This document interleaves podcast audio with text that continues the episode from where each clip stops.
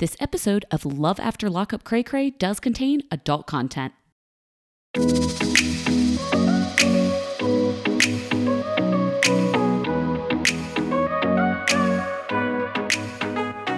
Hey everybody, welcome to Love After Lockup Cray Cray. I'm Kim and I support the love of convicts. And I'm Kyle, and if this podcast ain't lit, Cray Cray out. Kyle, I'm thankful for the weed house because I got Utah. There's a direct line between weed house and Mormonism, clearly. Yes, totally. What did you think overall of the episode? Finally, things happened, right? Some things happened, some interesting things. I still find Brittany and Marcelino the most compelling. Yeah, and I couldn't care less about the throuple. But yeah, Marcelino fucking up Tito. I mean, call me crazy. Maybe I'm having a stroke. I kind of like Lamar now. What's wrong with me? This was a redemption episode for Lamar, 100%. It was so funny. I actually enjoyed watching him. The whole Lamar and Andrea storyline was hilarious this week. And also, though, disappointingly, Tracy and Clint, that shit was fake, right? It was so weird. I feel like it was totally fake. That's what I said last week. I thought the fight was fake. I thought that their makeup was strange and way too fast. Weird. Yeah. And Tracy has a serious push-up bra game, if you didn't notice. Yes, she does. I also, Kyle, I have a great mathematics story for the end today, but we're going to save it for the end. It's really funny. All right. Okay. Where should we start? Okay, first of all, let's talk about the schedule. So this was episode 22, I believe. 21? Damn, we have 3 more episodes. Did you know that? No, we have 2 more. I thought it was 24 total. They said in the preview yesterday on the episode before the finale, which is next week. Okay, that's good news because I am so ready for this new. I think it's August 16th is the premiere of season 3, and I'm ready for some fresh meat. I agree. I'm done with these people. I mean, we're going to talk about a couple of interesting things that happened, but 24 episodes or 23 episodes is a lot of TV to be with the same freaks. It really is. Even The Other Way, which also has hour-long episodes, so it's kind of the same, is 18 episodes. So even that, and that's way better. Typically, I want to die after episode 12 of 90 Day Fiance. I fucking start to hate everyone. It doesn't matter who. I'm sure I'm going to think Sumit is a giant piece of garbage in a couple weeks. I hope not. I hope not too. All right, let's start with Tracy and Clint. So Clint seems unreasonably calm at the very outset of this. We ended the episode last week with Tracy screaming and kicking and holes in doors, Clint kicking out 2 holes in the bathroom door in the hotel. And then all of a sudden he's chill and sitting on the bed. I don't buy it. If this was real and they really did kick out the film crew, they must have some amazing audio of what happened. Right. But they probably can't just show the door for 20 minutes while they're screaming at each other. You know what I mean? I don't know. I didn't believe this for a second. This is what I think happened. I have a theory. Her name is Stephanie. Okay. Her name is Stephanie. Why are you saying her name more, you dumbass? This is what I think happened. Oh wait, no, it's Ricky. Remember when Ricky kept saying Melissa 1,000 times? No, totally. Oh my God. So this is what I think. This is my theory. I think that Clint was talking to other girls. He was probably texting girls or messaging girls, but it was before they filmed these additional episodes. I think he told production about that and they were we have to recreate it. I feel this was a remake. This wasn't in the moment real and they were trying to act. And I thought it felt completely inauthentic. It was definitely a kind of hash of a prior fight that they must have had a long time ago, because I just cannot believe that Tracy wakes up the next morning and is like, I love you, tee-hee. And like they make jokes. They kind of like make jokes about it. She's like, so is that how you're going to get in her pants? And I mean, I just can't imagine her reading Clint. And by the way, okay, here's another thing. So at some point, did Tracy make Clint read all of the messages or something? Because she seems to know a bunch more than just what she saw that night. You know what I mean? It was really strange. Yeah, I just don't buy it. I don't buy that. That she reads Clint saying, she's not my goddess anymore and I don't love her. And the next morning, everything's hunky-dory. That's like tough to come back from, right? Totally. And I mean, she's just like chilling by the pool, Tracy is, saying like, you need to make it up to me. And then she's like, delete that bitch's number. And I'm like, he hasn't already? Like, what? Right. And then, come on, like the liquor bottle spilled. Oh, that was ridiculous. And then Tracy's just like living her best life by the pool as if nothing happened.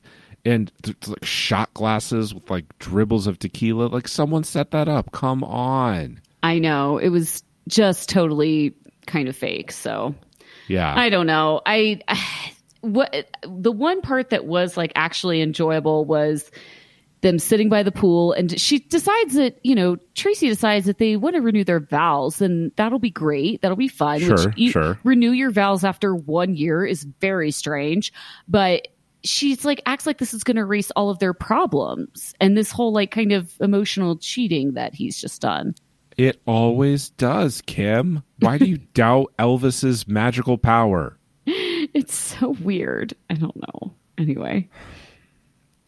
I don't know. I mean, his mom's reaction to the beginning of this conversation was pretty funny. She's just horrified that there's some kind of news, like any news. There's no possible news that can be positive. She does not want any babies. She doesn't want any babies. She says, please, Tracy, tell me you're not pregnant. It's too good. I love it. Why does she want to endure a church wedding with Clint? Like, I don't understand. I know that she's like very traditional and conservative about this stuff, but how is that going to be actually enjoyable in any way? It's just going to be a hot mess. Think about it. They can cater it from the deli. They can have like the biggest wedding in Hobbs. She's like, looking for a marketing opportunity. Okay, totally. Now I'm feeling you now. Yeah. Do you think that the season finale of Clint and Tracy's story is like a beautiful church wedding with with like cold cuts and deli meats just arranged beautifully? I do think it might be like the wedding might be like the finale, right? If there's only a couple more episodes. Did you notice Clint's shirt, by the way?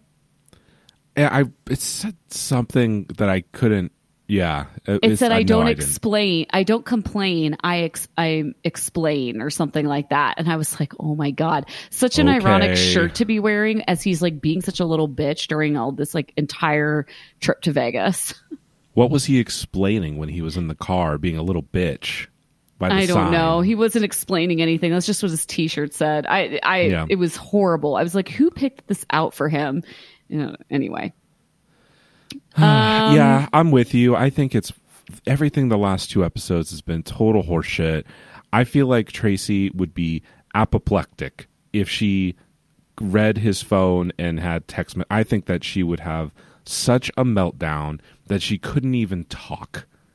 I know, right? And she would definitely like try to get drugs. They didn't even like play up that potential storyline, right? Like she's an addict. When you have something go really, really terribly in a relationship, when you're an addict, isn't your go-to supposed to be like falling back on your crutch? I don't know. Maybe that's what they were trying to imply with the fake bottle of liquor or something. I don't know. Maybe.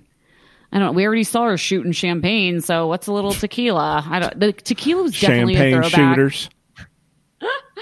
The tequila was definitely a throwback to the original, wedding night where the broken bottle of tequila and the limes everywhere and shoot motherfucking crack night, you know?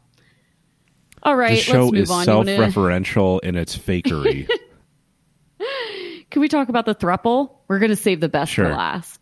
Yeah. Please. So I actually enjoy. So this divorce attorney, this blonde, beautiful being, this is by far the best looking divorce attorney, male or female, we've ever seen on the show, and also the sharpest. Also, you the think sharpest. That she's better looking than DUI Dr. Adam on 90 Day? Oh, I don't know. Match yes, made I in will. Heaven. Ooh, now DUI Doctor, as I've been told many times on Instagram, is married. And stop creeping off. On him. Hands off, ladies.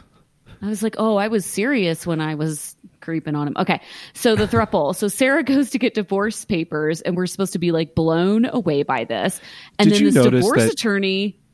Did you notice that, like, when she's in the car, she's using her her vocal affectation that we have commented on, and like literally she gets out of the car and sits down with the white lady lawyer and affectation gone. It's just so funny. It's so weird. Yeah, she's like, yes, I would like to file for divorce, please. I'm like, yes, who the fuck is this person? Who are you? This divorce lawyer, though, she is brutal. She's like, excuse me, why aren't you divorced already? Yeah. Like, I love how Sarah tells her the whole story, and it's horrible. This divorce attorney doesn't even blink. She's just like, "Why aren't you divorced? Like, what?" It's almost like she's watched the show already. Do you know what I mean? Or she's just like prepped, or she watched Love After Lockup season 2 before this chick came in with the camera crew. You know, she was mentally prepared, and she was the voice of America screaming in horror at Sarah to get the fuck out of there. But Sarah's response is, I don't know, I guess I was just scared. And I'm like, and the what? Divorce, I know, and the divorce attorney has like the best retort, which is, it scares me that you're still married to this asshole, you know? I mean, and I'm like, right. Yes, it totally. That is way worse. And also, like, you basically have 3 children because Michael brings nothing to the table. He just causes more stress. He doesn't bring any money. He's not employed. He's in jail. It's just more work. So really being divorced is like way less work. No, there's less She's children, less problems. I know. And she had like sex with him only one time in like 2 years. So it's not even like good dick or anything. I guess it depends on your definition. Oh, I just threw up. I'm sorry. I just threw up when I said that. I would edit it out, but I just realized who I was talking about, and I really just threw up in my mouth. I'm sorry. It's a fertile dick, that's for sure. Oh, so gross. Anyway, why the fuck? Okay, why the fuck? Why the fuck is she going to go to Michigan to hand him the papers? Who gives a shit? Don't it's you have a goddamn... Can't you take a goddamn picture with your phone and then text it to him or something? I got so angry at the storyline when she's like, yeah, I'm going to go just hop on over to Michigan, to Flint. That's like a 12, 13-hour drive with 2 kids. Like, are you kidding me? And you're like just going to hop over there to serve him these divorce papers? Like... No, please. Driving with a 1-month-old baby. Oh my God! Can you imagine? Fun. It's not fun at all. We went on a road trip when my son was 3 months old, and he slept almost the entire time. But when he woke up, he was a total nightmare of vomiting and screaming. Horrible. And you know he's going to talk her out of it. When I mean, she even admits like he has this power over me, and I'm like, well. Then maybe let the police take care of serving him the papers. We know where he is. That's their job. He's got a GPS tracker on him. Yeah. Like, they're going to have to serve him anyway. Like, her giving him the papers is completely irrelevant. It has to be served by an officer of the court, right? No, absolutely. And I don't know. It's weird when she's in this scene with Emmy too. And like, Emmy's in disbelief that she went to the divorce attorney, and Sarah makes this big speech about how she deserves more, but she feels like she failed. And I'm just like, you can't make those 2 statements in the same conversation. Like, I deserve so much more. Oh, but I failed. I failed because, like, he doesn't love me. It's like, no, well, you just said you deserve more. I understand your confusion, but... As someone that has been divorced, I'll tell you that you have like really conflicting weird feelings about it at the time. It sucks. Like, you feel like you're part of a statistic, you know, 50% of marriages end in divorce. You, even if you hate that person, you still feel like you wanted to make it work, and going through this whole legal process sucks. And you know, when I got divorced, I thought about my wedding and how like I felt like I let people down. It's like a confusing and frustrating thing. So I think I understand what she's getting at, essentially. I guess so. It was, I don't know. Again, just going back, she says the divorce is so hard because she has 2 young kids. But I'm like, he never helped you. He took him to the park one time. Like, that's one time. Yeah. So like, yeah, I get it that like, that's kind of the stereotype. Like, I have kids, I don't want to get divorced. But like, he wasn't even around. I mean, even Aviana in the car when they're driving to Michigan is like, I haven't seen him in years and years and years and years and years and years. Like, that was sad. Is so sad. Yeah. What's the best case scenario for her going to Michigan? She's going to get there. He's going to try to talk her out of it. And then they're going to get into a screaming match in front of their children and scar them for life, right? Pretty much. Like that's like the best case scenario. And no, Kyle, I think they're going to have a completely civil conversation that ends very calmly. It won't even be on the show. It's going to be so normal. Like, they won't even film it. It'll just get cut because it's totally. Yeah. God. All right. Let's talk about Megan, though. Megan and her dad. So her dad has a knife and is cutting peppers. And I'm like, put that knife down, Papa. Megan, you know, you just like, you're talking about Mike. Like, you're probably not going to want to have that sharp object in your hand. But if I had to talk to Mike for any length of time, I might stab myself in the face with that knife. So I horrible. Might stab my eyes and ears out. Horrible. I went to Flint and picked up Michael from jail. And the dad says that the dad says something very insightful. He's like, she just wants drama in her life and she's making bad decisions. I'm like, she does just want drama in her life. She 100%. Just wants the drama. She's making money from the drama and now she's addicted to it. I think that she feels like this is her job now and that therefore she has to stay with Michael to like be on TV. I don't believe for a second that she actually like loves him the way that she professes to love him. It's such horseshit. She wants Rock's dick. That's what she wants. She said she's between a rock and a hard place. I was like, do you mean between rock and I wish we'd get to see that. It'd be better looking than Michael. Gusher. I kind of wanted her to talk about getting gushered in front of her dad and then him just like chop his finger off with the knife. So gross. Megan's dad is kind of like Stepdad Joe, though. He's just like, he's not fucking around. He's like, he's telling it like it is. Number one, he can't keep it in his pants. Yeah, no shit. Oh my God, I have like 4. Hold on.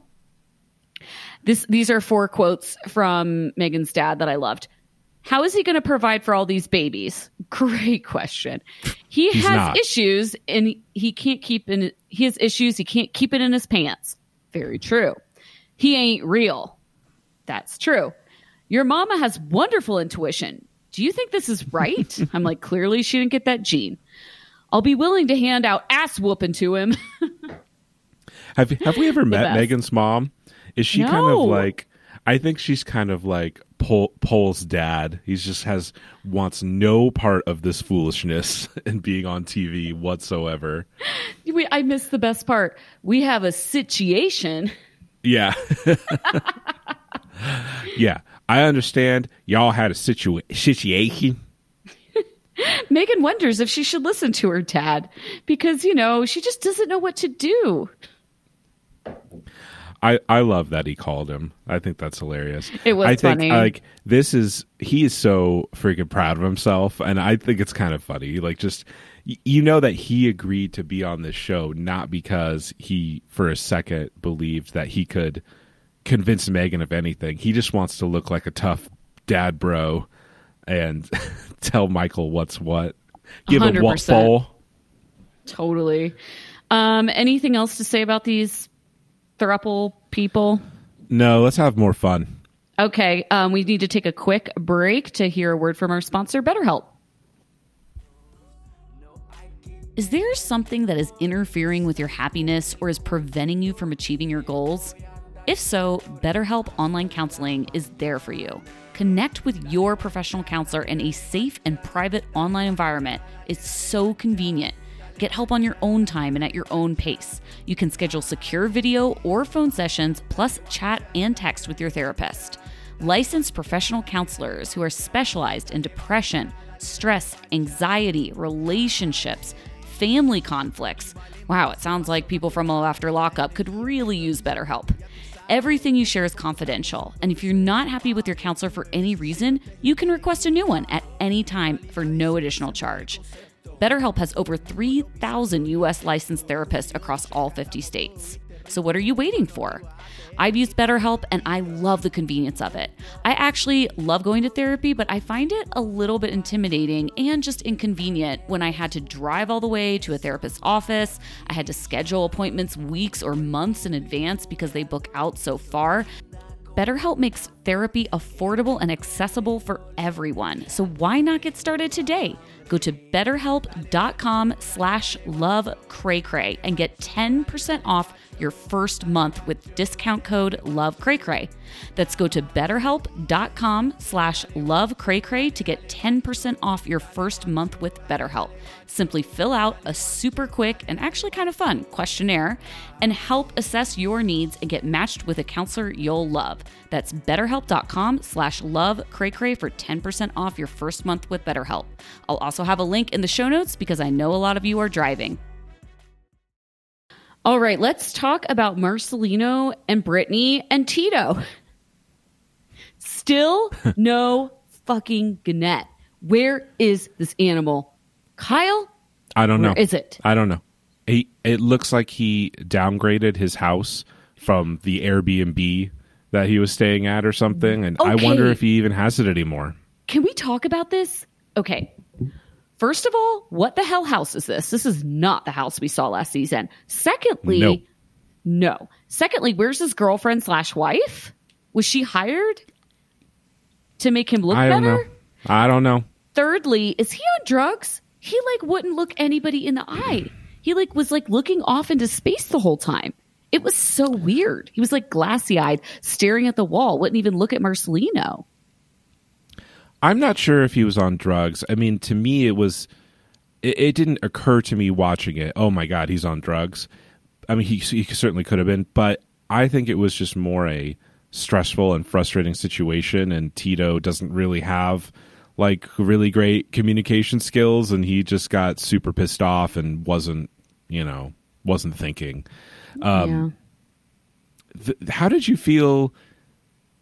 Did you think that Marcelino was talking to him about this in a respectful way that,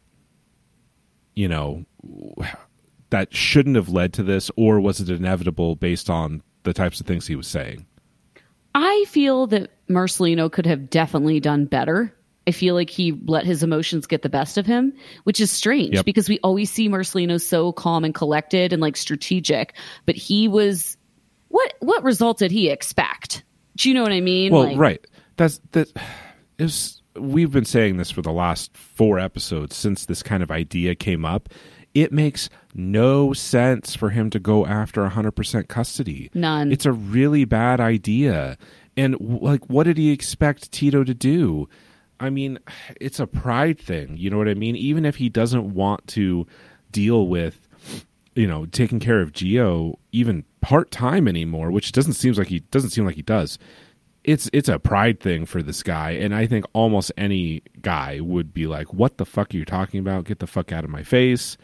I just don't see what he thought would get accomplished except for a fist fight by saying, I'm going to take your son 100% of the time. Also, how does he think that this is a bad idea? So they have this fight. This fight is on camera. There's video evidence that can be presented in court. A producer, by the way, that poor producer that was trying to break him up. I mean, that guy, he's a brave man. He is brave. I wouldn't have gotten in the middle of that. He did not look like he was in the same fighting shape as Tito and Marcelino. You know what I mean? This is my other thing, is that Marcelino was ready to fight because, okay, Marcelino is he was in the military. He was a Marine, right? I think. Yeah, and he's trained in self-defense, clearly. So, okay, so that's my question. If he's trained in self-defense, why didn't he just defuse the fight? He could have just, like, if you know self-defense, you can, like, use people's power against them, right? So he could have just grabbed Tito, turned his arm around, held it behind him so Tito couldn't move, and then he would have completely defused the fight. Instead, he throws a punch. No, he wanted to hurt him. He wanted to, like, immediately show him that he was, I don't know, show him he was serious. I don't know what the point of beating the shit out of Tito was. Obviously, there's only bad outcomes that can come from that. He either calls the cops and files assault charges, or it just makes it that much harder to get Gio in full custody, or he does exactly what he did, which was, given that he has full control of this situation, he has all the rights here, he just says, bring Gio or I'm calling the cops now. Yeah. I mean, basically, I think this is around the time probably when that whole tweet thing happened, right? So yeah, the crazy tweets. Those of you who don't know what we're talking about, it was actually a Facebook post, and he put on Facebook, Tito did, that like Brittany and Marcelino had kidnapped Giovanni. They weren't taking him back. They, took the child and wouldn't let him home. And meanwhile, Brittany's posting Gio at like the park on a swing. Like, he's fine. Like, he's here. But Tito cried kidnapping. And I wonder, I guess, if he does, because it was interesting to hear Tito go into the background of this too. Like, yeah, I never fought for custody. The reason that I have custody is because Brittany never even showed up. So the court was just like, yeah, I guess that you have to take care of this kid. So, right.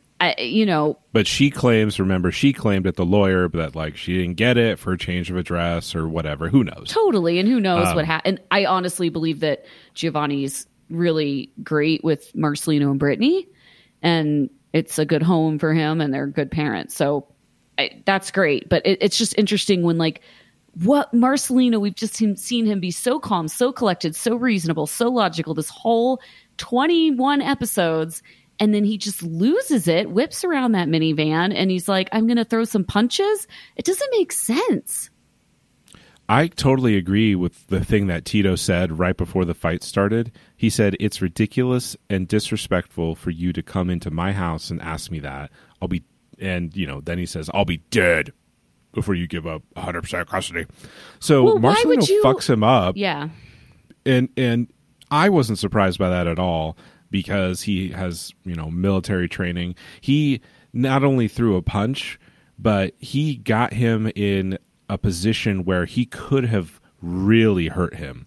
He could have put him in a headlock. At one point, he was in like a jujitsu pose to like, he could have fucking choked him out if he wanted to, or broke his arm or something. And I have to believe it would have kept escalating if the production crew wasn't there, right? Can we all agree that this is no River and Chantel who started the fight and who won the fight? Tito started the fight by getting up off the couch and lunging, and Marcelino fucking won this fight. He ended it, that's for sure. He certainly, but I still feel like he just should have used his self-defense to defuse the fight. I'm so mad. It was a bad call. Yeah. It doesn't advance the goal of getting Gio. Can you imagine? I don't care who you are. Somebody marches into your house and is like, I want 100% custody of your kid. You're going to have a bad reaction every single time. There is even the worst, most drug addict, terrible, murder parent is going to be like, fuck you. No, you're not taking my kid. Like, that's just your gut reaction. So I don't know. Yeah. And I'm kind of surprised that, I don't think that this fight was fake at all, but if I was Tito, I would have been like blind rage, like murder kill. I mean, I'm not saying I would have like stabbed Marcelino or something, but I don't feel like he fought that hard, to be honest. I would have been completely seeing red, like rage, just charging him and like punching him in the nuts, trying to fucking tear his eyes out if he was trying to take my kid. That's why I wonder if he's on drugs. Crazy. Do you think? Yeah, he was a little lethargic. He looked like he was just out of it. I don't know. That's what it looked like to me. And I don't know much about drugs, so tell me if I'm wrong. I'm sure I'll get lots of messages. So, Marcelino rolls back up, and Brittany is like hysterical, understandably, because Tito's texting her like, bring Gio back or I'm calling the cops, which is exactly like, what did you fucking think was going to happen after this? Like, he would just be like, oh, well, I guess, like, he's going to use his legal rights to fuck with you as much as he possibly can. And like, this video is going to end up in court now if they have to go through a protracted custody battle. It's the worst thing he could have done. It really is. And even Marcelino admits, he's like, as I arrive and I see Gio and Brittany's upset and Tita's texting her, like, the gravity of what I just did really hit me. I'm like, yeah, that was dumb. It was Marcelino knows that, I think, but I don't know. Yeah. I mean, we all make mistakes. I get it. I've done dumb shit, but damn, that was a bad choice. You want to move on? Because I want to talk about Lamar. Yes. Wait, let's save him for, let's just breeze through Lizzie and Scott because it was dumb and it was like, and then I just want to save Lamar for last because he's like the icing on the cake. It was so funny this episode. It was really funny. Lizzie and Scott, Lizzie's walking around in a towel talking about how the furniture is tacky. I remember basically nothing about this segment except for Charlene looks so sad when Lizzie says mean shit about her, and I believe that this whole entire scene was contrived and fake. Lizzie's hair wasn't even wet. Maybe she didn't wash it, but she's like walking around in this towel and it doesn't make any sense. Why? Yeah, why? It doesn't make any sense. Why is she walking around judging Scott's objectively terrible taste in a towel? Hey, at least she doesn't have word art. Charlene comes home from work. She's like, she puts on the ring just to like flex on Charlene. I don't think Charlene really cares though. Charlene's like, I'm just using this guy for free room and board, okay? Right. Like, do you think that they're together? No, not at all. Why would they hide it? I don't think Charlene wants to touch Scott's feet. No. I just don't think that's a thing at all. So she just comes out swinging like Marcelino. Yeah, fucking how? And it was mean. So strange. And Charlene looks so sad. She's like in her scrubs. She's clearly going to work. She must be a nurse or something like that. And she's like either on her way to work or coming back. And Lizzie's like, no, remember, Scott, you told me in the car you didn't want her around. And she looks so sad. And I was like, that's a mean thing to say. And like, why are you threatened by Charlene? Like, he's not interested in her. When that was going on, I kind of felt like what Scott meant by that wasn't I can't get rid of her, like she's a pest.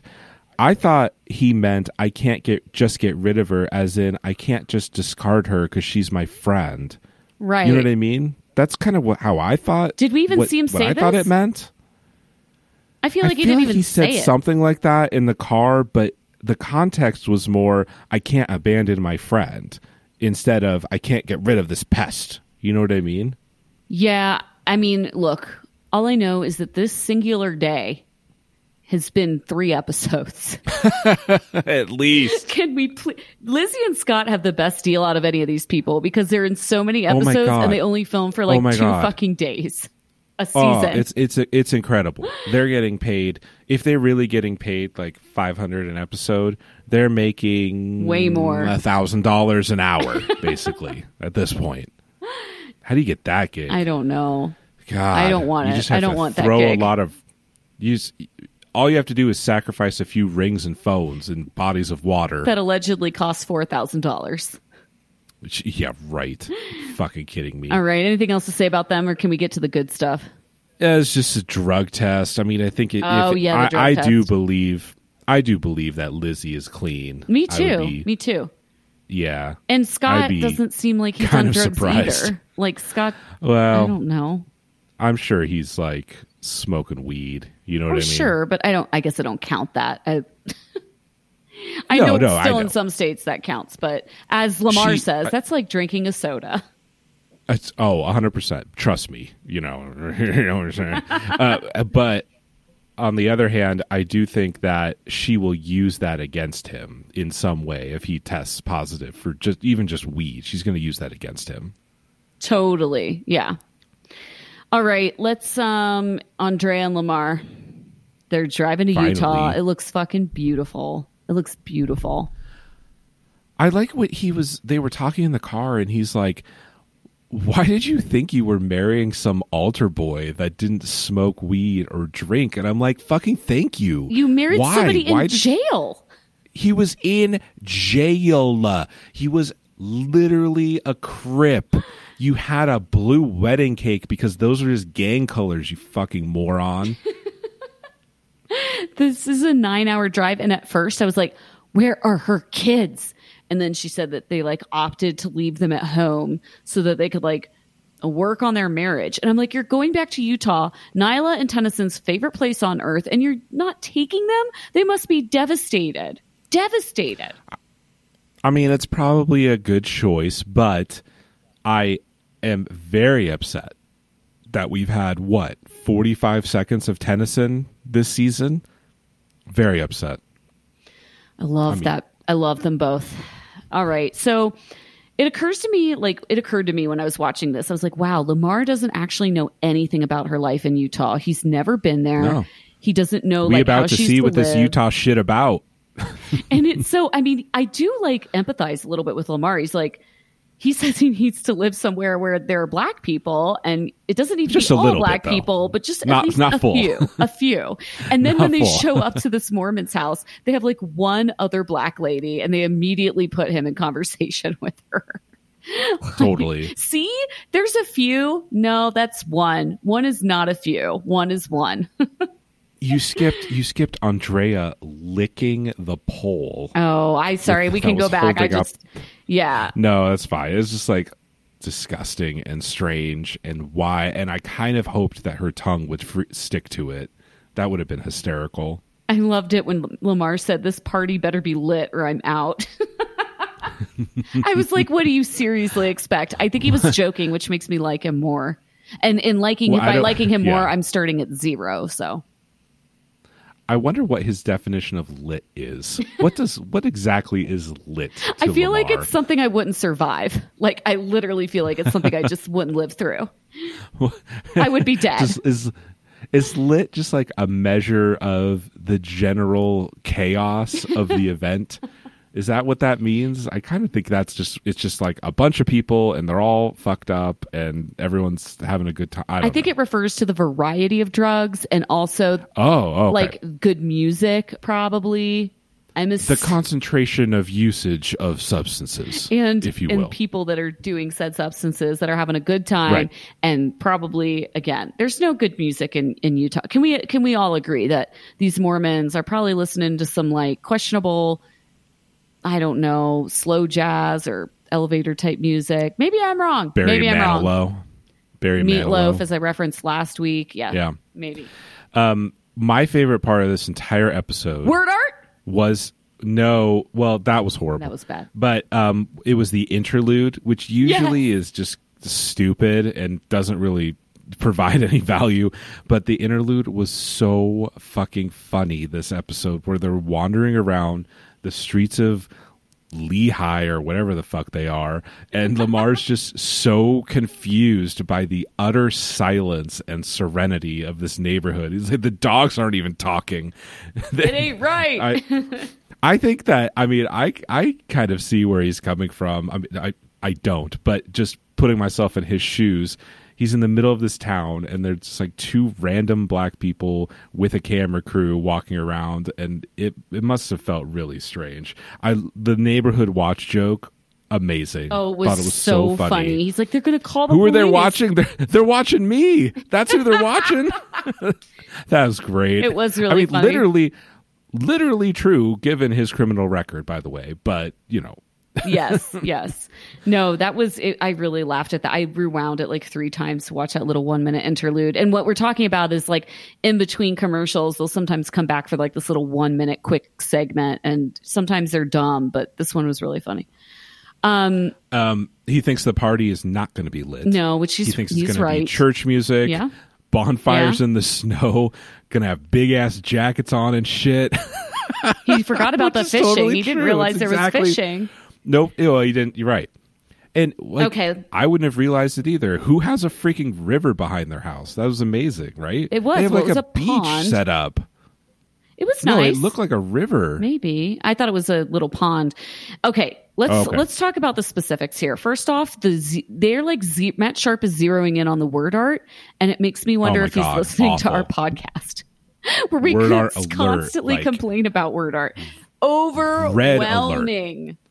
over red alert. They even have a little word art above their pantry that says pantry. I know. I'm like, do you really need, do you have all the rooms labeled? Like linen closet. Yeah.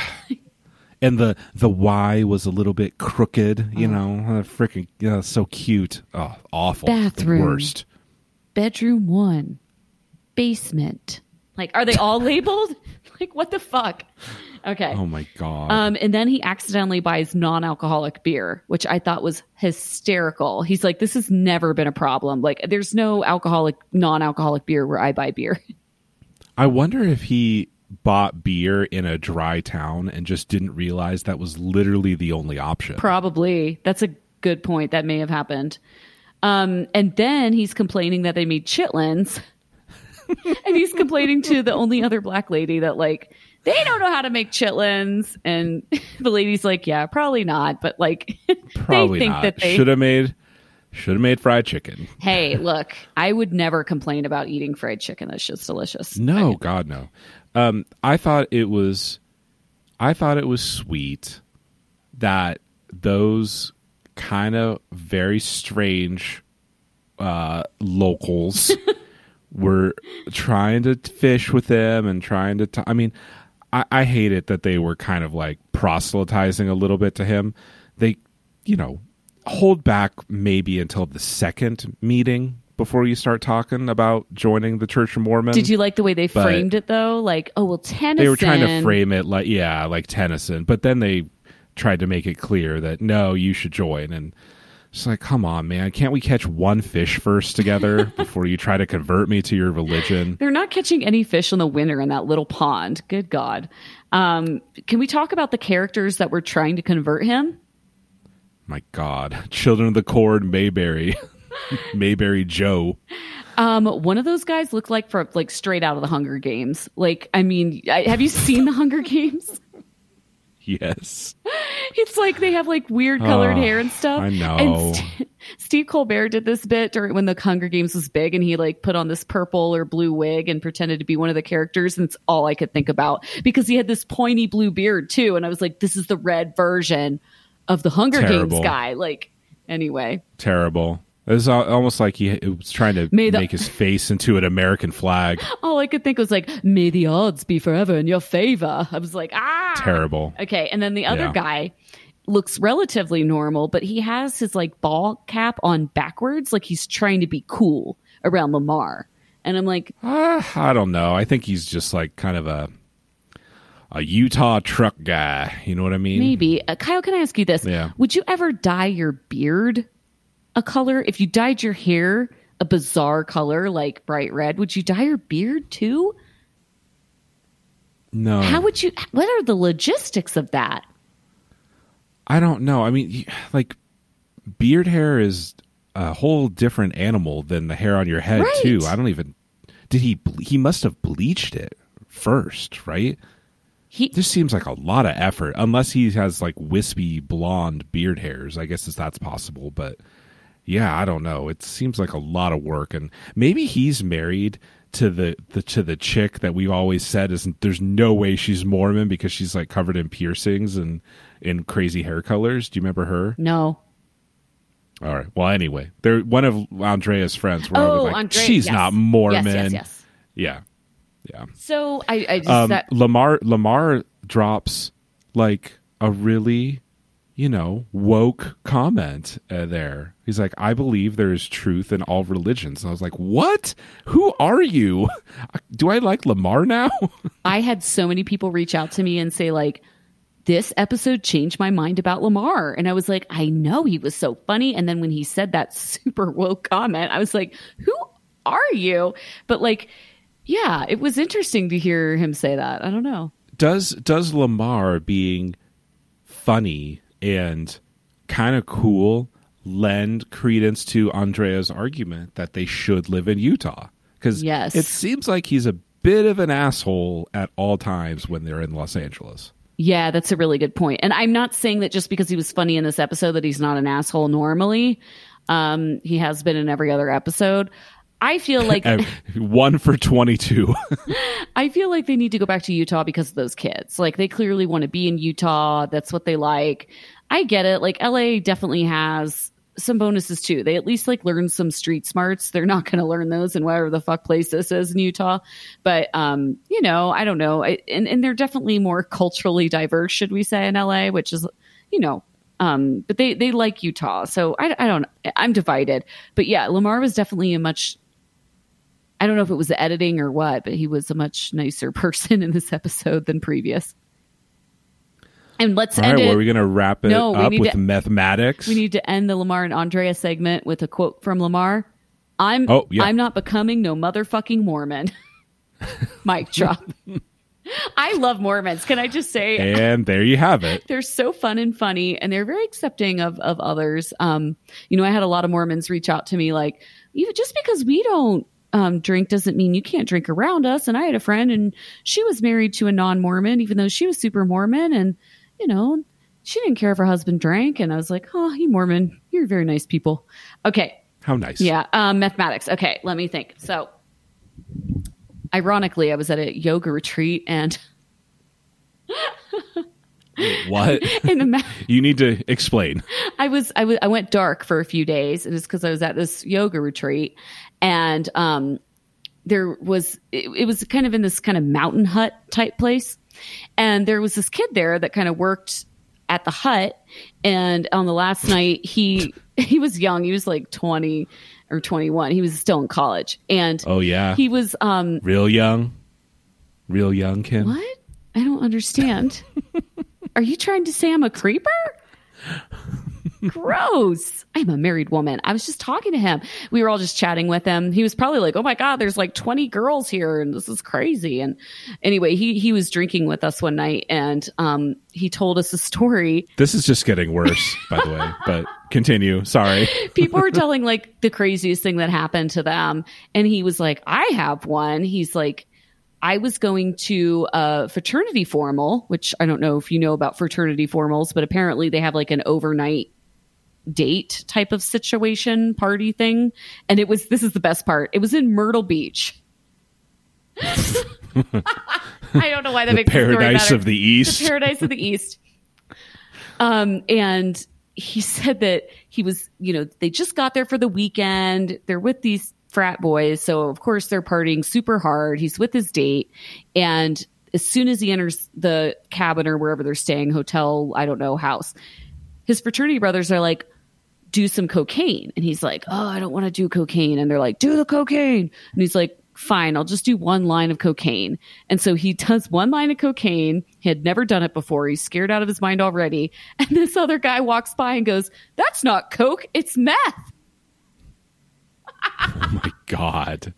Jesus. He said he freaked out. He was like, well, yeah. He's like, please tell me I did not just do meth. He's like, what do you do when you just snorted a huge line of meth? Like, there's nothing you can do. No, there's nothing you can do. You can't barf it up. He's like, all I could think about were those big billboards and those ads that are like, not even once. And he's like, I did it. I did it once. I did it once. I did it once. My teeth are going to fall out. So he snorted it, so probably not. But then this is the worst part. So he goes out for the party that night with this girl he like doesn't know very well. He was just like barely dating her. And they come back and the house has been robbed. So his shit is all gone. It's everywhere. And his date is like, I was like, did you tell your date that you accidentally did meth? He's like, hell no. He's like, I didn't tell her. He's like, I liked her. I wanted to try to sleep with her. Like, I couldn't tell her that I did all this meth. And so, but he was like, I was acting so I was super tweaked out. He's like, now I know what meth feels like. It's horrible.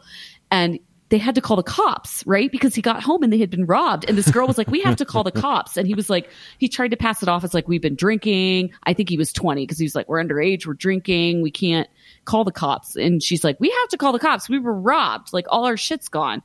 And so he said it was the worst day of his life. He's like trying to talk to these cops. He's on meth. He's so uncomfortable. He said 52 hours later, he finally started to come down. And the moral of the story is, not even once. Yeah, that's it. That's all I have. Terrible. I don't know if that was a good rendition of that story, but at the time it was hilarious. No, that was horrible and awesome. That's why I've never done drugs. So never know what it is. I have nothing else, Kyle. Do you have anything else for our beautiful listeners? No, next week we have a guest host because I am going to be traveling the world, right? That's true. Kyle's going to be in Iceland. So right now I have a guest host booked. I'm not going to tell you who it is. It's a surprise. But, you know, Stay tuned. And hopefully this guest host goes as planned. If it doesn't, there will be no episode because I can't talk to you by myself. Well, I can call in from the frozen north wasteland and just go outside with a microphone and talk to you. It might sound horrible, but we'll make it happen. We have to focus on 90 Day because Before the 90 Days premieres this Sunday. I know. Or sorry, Sunday. Yes. Oh my God. It replaces HEA. It's like shit into gold. God. It's like shit into gold, Kyle. Shit into gold. All right. That's all we have. Thank you so much for listening. You can go to BetterHelp.com/LoveCrayCray to get 10% off your first month at BetterHelp. Talk to you guys soon. Bye. Bye.